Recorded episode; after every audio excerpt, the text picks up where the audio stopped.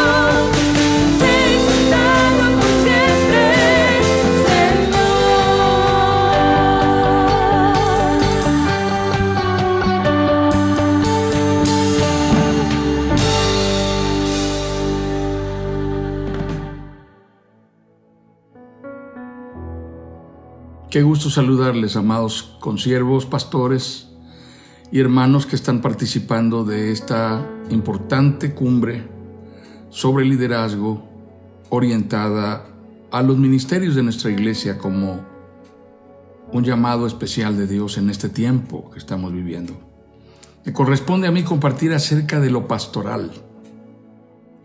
Quisiera leer una porción de la palabra y esto es en Mateo capítulo 12, versículos 9 al 13 y 15 al 21.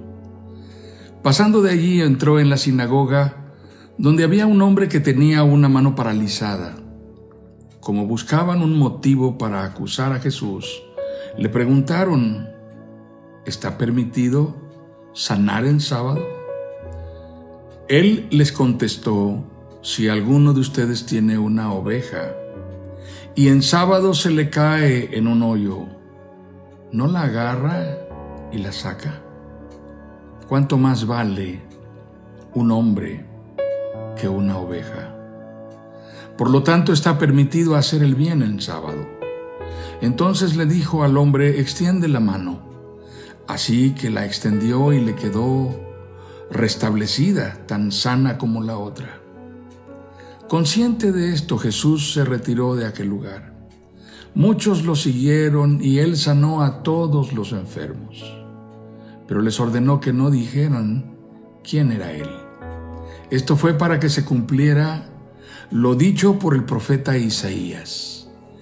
Este es mi siervo a quien he escogido, mi amado en quien estoy muy complacido. Sobre él pondré mi espíritu y proclamará justicia a las naciones. No disputará ni gritará, nadie oirá su voz en las calles.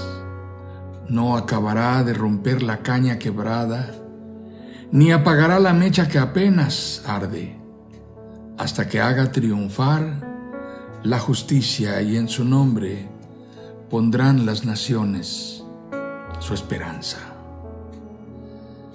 Me pregunto si en algún momento dejamos de ser pastores. ¿Cuándo dejamos de ser pastores? No pretendo ser lesivo con mi pregunta, solo pretendo ser un poco confrontador ¿Hubo acaso un momento en el que el desempeño de toda nuestra abrumadora tarea, nuestro abrumador quehacer ministerial nos llevó a perder de vista al hombre por encima del sábado? ¿Sucedió acaso que nos vimos engullidos con las presiones de nuestra rutina en la preparación de cultos, elaboración de planes de trabajo, desarrollo de la predicación, preparación de sermones, estudios bíblicos, desempeño de los cargos eclesiásticos, la abrumadora redacción de informes, la asistencia a reuniones extensas, cultos, actividades y más cultos? ¿Queda acaso tiempo aún para la casi olvidada, anticuada formalidad de visitar a la iglesia y estar al tanto de cómo están aquellos que han sido puestos bajo nuestro cuidado y mentoría pastoral? Quizá aún más grave y confrontador sería exponerlo desde este otro ángulo más punzante. ¿Cuándo dejamos de ser pastores para convertirnos en líderes, en influencers, en figuras públicas, en cazadores de likes o incluso en funcionarios eclesiásticos? Al parecer, no tendría nada de condenable o reprochable hacer todo eso. Parece la dinámica natural de un ministerio exitoso que va como puntero, destacándose por delante de todos. Pero ¿hay acaso vacíos pendientes? ¿Cuándo desaparecieron de nuestro monitor los corderos de Cristo para solo ver y contar likes? Números de reproducciones de un video o un número de personas viendo una transmisión. En fin, estadísticas, informes, dictámenes, acuerdos, agendas. ¿Cuándo fue que nuestro llamado cambió para por fin abandonar decididamente el apacentamiento de la grey de Cristo y volcarnos hacia la organización, la administración, la habilidad intelectual de las profundidades teológicas y los apasionantes debates? Preguntémonos. ¿A partir de cuándo fue que la misión de la iglesia se despojó de su vocación de cuerpo para convertirse en organización, empresa, impersonal, ajetreada de actividades y sofocada por las tensiones que provoca la toma de decisiones y el desempeño de los programas y la búsqueda de nuevos programas, planes más ambiciosos? ¿Cuándo fue que la misión pasó de estar enfocada en las multitudes que estaban dispersas como ovejas sin pastor? Aquellas que despertaron, provocaron la desgarradora compasión de nuestro Señor Jesucristo. ¿En qué momento pasamos de eso a la conquista de los territorios, a la planeación estratégica basada en estudios de mercado, lo que se hace desde una oficina en donde se planean las probabilidades con exactitud? ¿Hubo acaso un momento en el que nos fuimos detrás de la masificación, de la proclama y la industrialización mediática del testimonio? Hay tres momentos en los que nuestro Señor Jesucristo revela su corazón de pastor hacia la misión definida en términos eminentemente pastorales. Estos tres momentos están estrechamente narrados en el Evangelio de Mateo. El primero de ellos, el primero de ellos es en la declaración de la necesidad de obreros. ¿Recuerdan ustedes? Jesús recorría todos los pueblos y aldeas enseñando en las sinagogas, anunciando las buenas nuevas del reino y sanando toda enfermedad y toda dolencia. Al ver a las multitudes, tuvo compasión de ellas porque estaban agobiadas y desamparadas como ovejas sin pastor. La cosecha es abundante pero son pocos los obreros. Les dijo a sus discípulos, pidan por tanto al Señor, pídanle, por tanto al Señor de la cosecha, que envíe obreros a su campo. Leí Mateo 9, 35 al 38 en la nueva versión internacional. El corazón de Jesús volcado en compasión por las multitudes que estaban dispersas como ovejas, desamparadas, sin pastor. La segunda ocasión es cuando nuestro Señor Jesucristo llama a los apóstoles y los comisiona para ir por los campos y por las aldeas. Reunió a sus doce discípulos y les dio autoridad para expulsar a los espíritus malignos y sanar toda enfermedad y toda dolencia. Donde quiera que vayan, prediquen este mensaje. El reino de los cielos está cerca. Sanen a los enfermos, resuciten a los muertos, limpien de su enfermedad a los que tienen lepra, expulsen a los demonios. Lo que ustedes recibieron gratis, denlo gratuitamente. No lleven oro, ni plata, ni cobre en el cinturón ni bolsa para el camino, ni dos mudas de ropa, ni sandalias, ni bastón, porque el trabajador merece que se le dé su sustento. En cualquier pueblo o aldea donde entren, busquen a alguien que merezca recibirlos y quédense en su casa hasta que se vayan de ese lugar. Al entrar digan, paz a esta casa. Si el hogar se lo merece, que la paz de ustedes reine en él, y si no, que la paz se vaya con ustedes. Si alguno no los recibe, bien, ni escucha sus palabras, al salir de esa casa o de ese pueblo, sacúdanse el polvo de los pies. Los envío como ovejas en medio de lobos. Por tanto, sean astutos como serpientes y sencillos como palomas.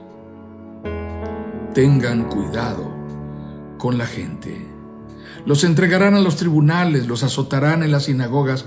Por mi causa los llevarán ante gobernadores y reyes para dar testimonio a ellos y a los gentiles.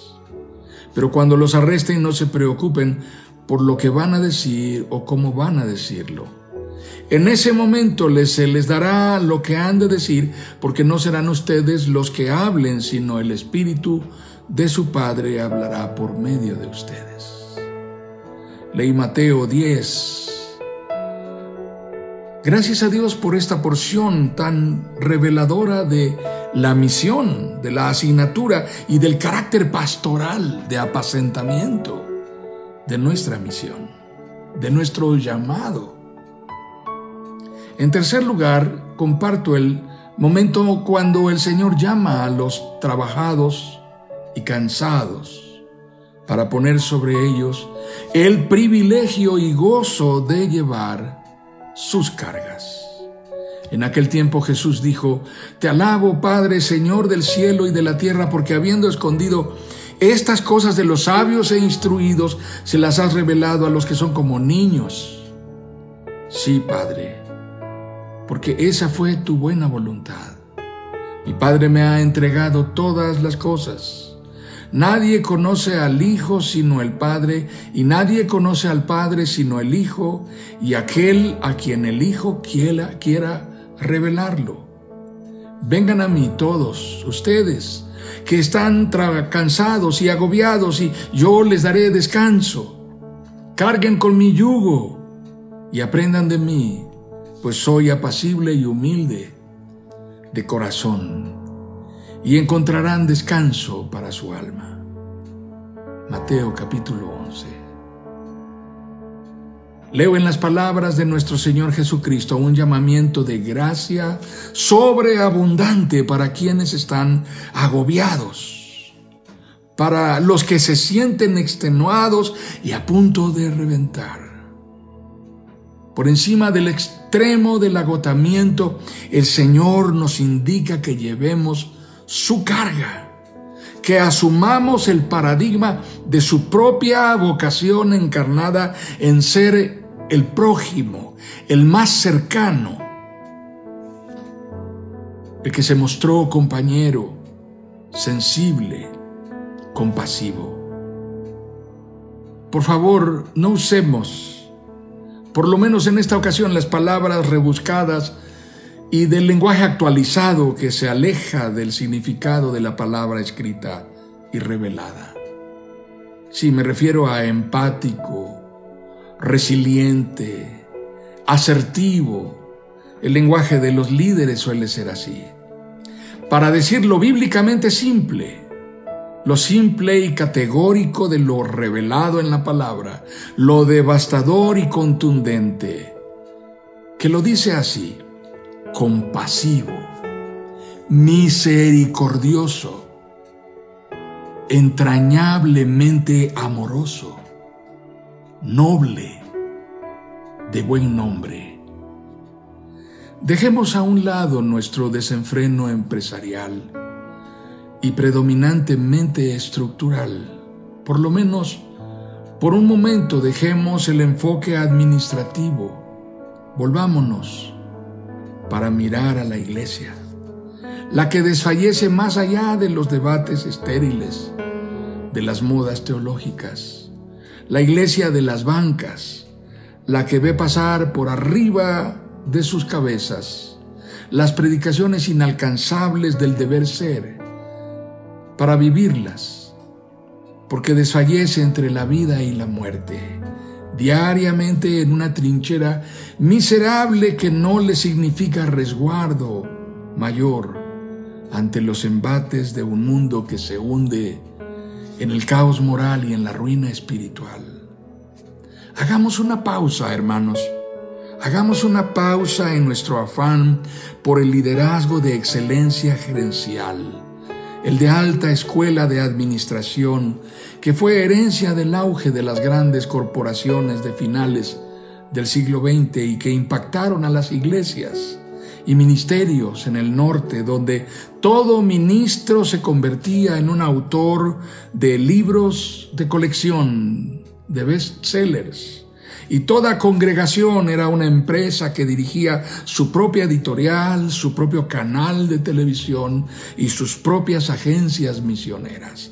Los pastores eran líderes que diseñaban programas diseñados para el crecimiento masivo y multitudinario de congregaciones que tenían un poder magnético de atracción, personalidades carismáticas, poderosamente influyentes, escuchadas, leídas y seguidas por millones de pastores que los admiraban alrededor del mundo, aún desde la sierra de Oaxaca o desde el extremo de la sierra de Chiapas, también desde los campos inundados de Tabasco, tal vez desde la selva de Quintana Roo pastores que admiran a los autores de una vida con propósito, o de las 21 leyes del liderazgo de Maxwell y las leen con avidez y quisieran poder implantar estos programas en sus congregaciones y en sus iglesias y se sienten finalmente frustrados porque no tienen tela de dónde cortar para hacerlo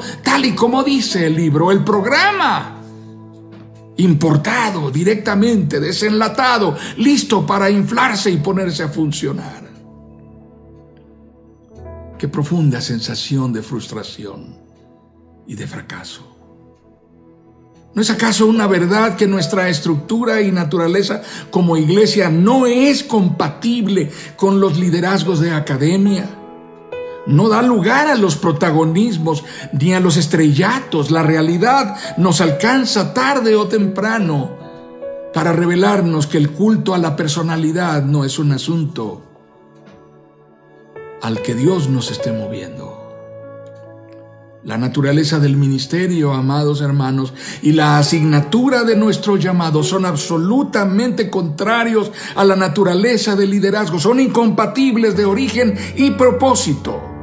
Se es líder por competencia, demostrando ser el más destacado, el más brillante, el excelente, el de calificaciones más dignas de reconocimiento recuperemos el sentido y origen de nuestro llamado y seamos de nuevo, no solo desde el púlpito o desde la mesa de los cuerpos eclesiásticos, más allá de las agendas y de los protocolos, más allá de los formalismos y los complejos procedimientos eclesiásticos que tienen una gran importancia, más allá del templo y más allá del culto, seamos compasivos y cercanos, seamos pastores. Se es pastor por gracia inmerecida de Dios. Se es llamado desde lo más vil, desde lo que no tiene nombre, para ponerle un nombre que exalta a aquel cuyo nombre está por encima de todo otro nombre. Volvamos a un profundo discernimiento de la naturaleza de nuestra vocación y de nuestro llamado.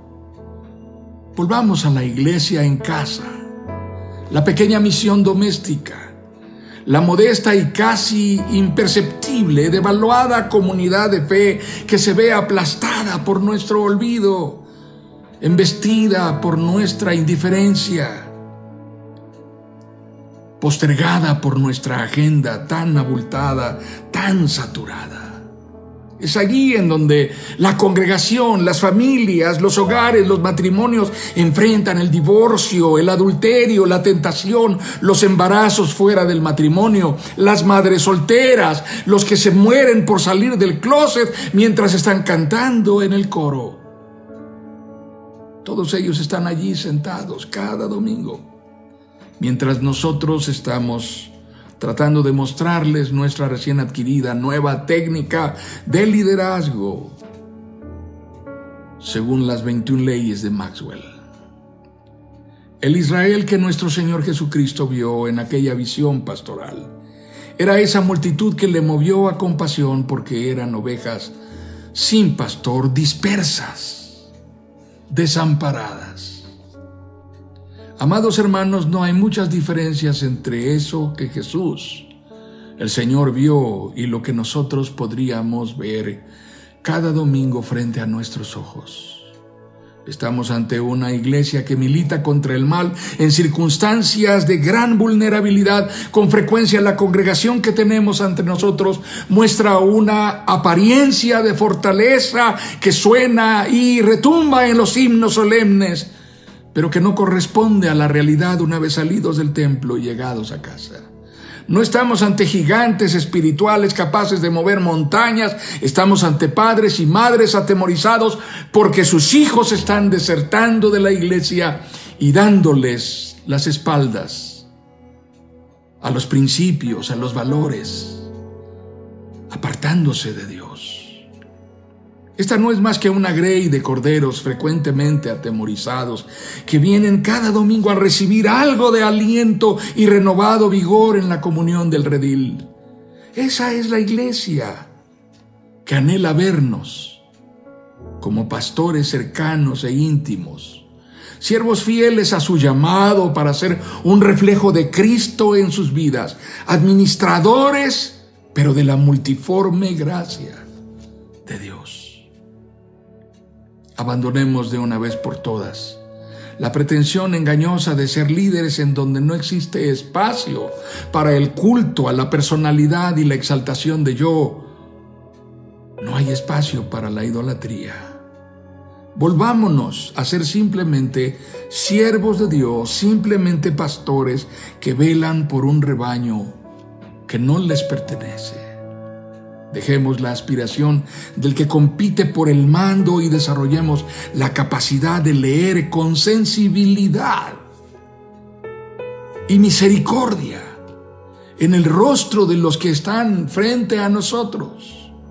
Observemos con detenimiento el duelo de los que han perdido batallas y están allí. Han perdido sus vínculos o están a punto de desaparecer y están allí han experimentado el fracaso y están allí sentados frente a nosotros. Están en duelo con un corazón desgarrado porque sus seres amados han muerto y están allí frente a nosotros. Aún sangran de heridas que no han sido sanadas. Y están allí frente a nosotros. No perdamos de vista a los que tienen los ojos enrojecidos al llegar al templo porque antes de venir han tenido un profundo conflicto con su familia que no quiere nada con Dios. Pero ellos han perseverado.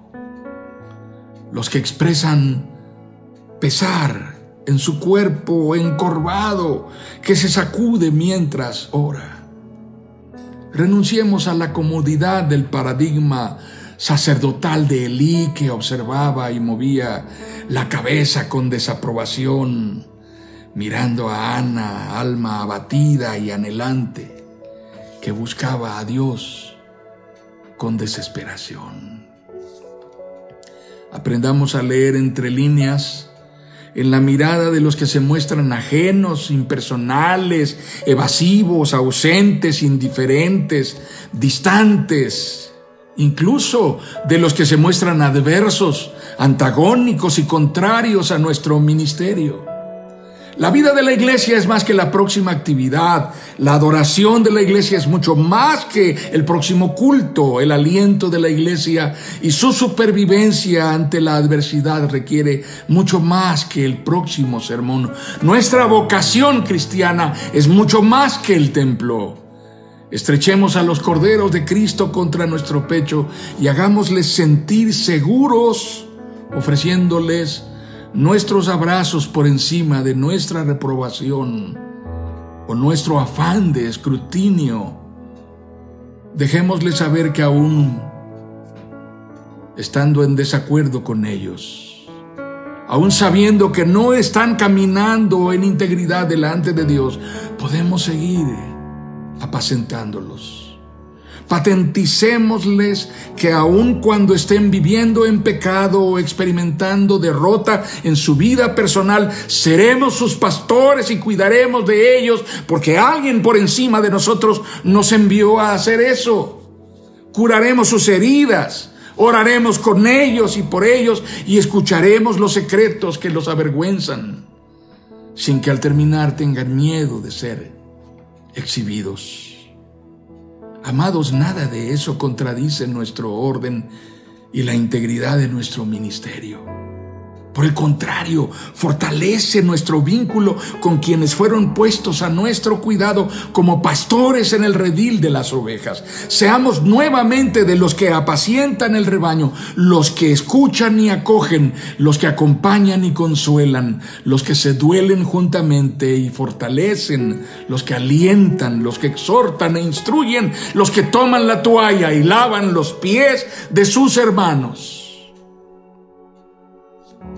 no servimos al líder máximo de las fuerzas revolucionarias, no estamos detrás de un ideólogo, de un líder o de un caudillo. Seguimos y reproducimos el paradigma del príncipe de los pastores. Este es el que nos llamó, a nadie más sino solo a él servimos. No es él el único fiel por encima de méritos denominacionales, congregacionales, eclesiales, consistoriales, presbiteriales y compañerismos ministeriales.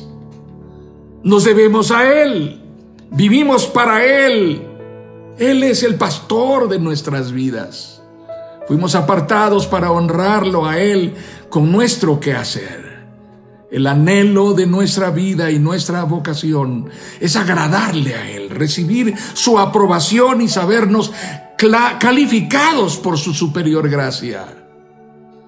Honremos al que nos llamó, amados, al que nos sostiene con fidelidad y poder por encima de nuestra condición indigna y al que no desistirá de nuestro llamado aún por encima de nuestras propias incapacidades, debilidades y pecados. ¿Acaso no es de Él de quien recibiremos algún día la recompensa? ¿No es acaso Él el que nos llamó? ¿No es acaso Él el que nos envió? ¿No es acaso Él el que perseverará en sostenernos por su sola gracia? Somos pastores por encima de todo y antes que nada.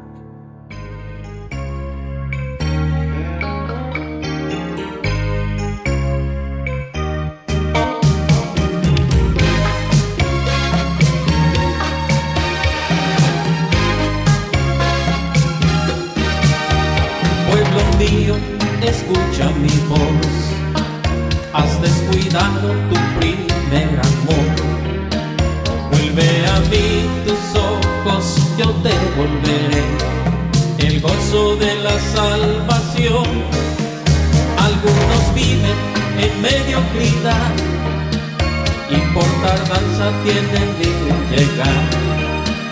Aunque mi pueblo viva en incredulidad cercano está el día que debo volver.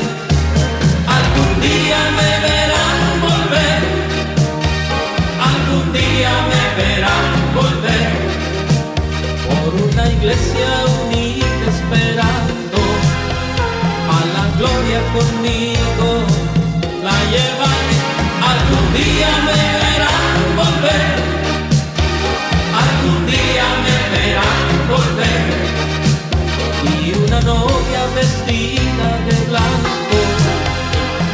gloria conmigo la llevaré. Algún día me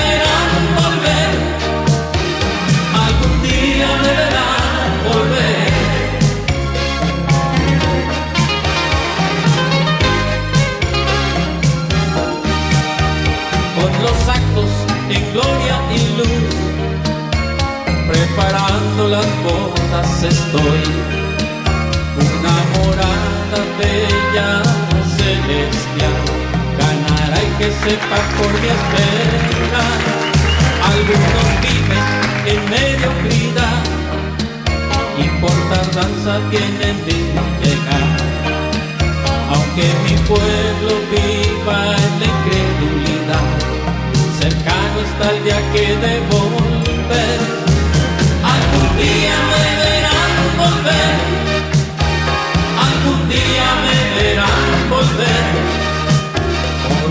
iglesia unida esperando a la gloria conmigo, la llevaré, algún día me verán volver, algún día me verán volver, y una novia vestida de blanco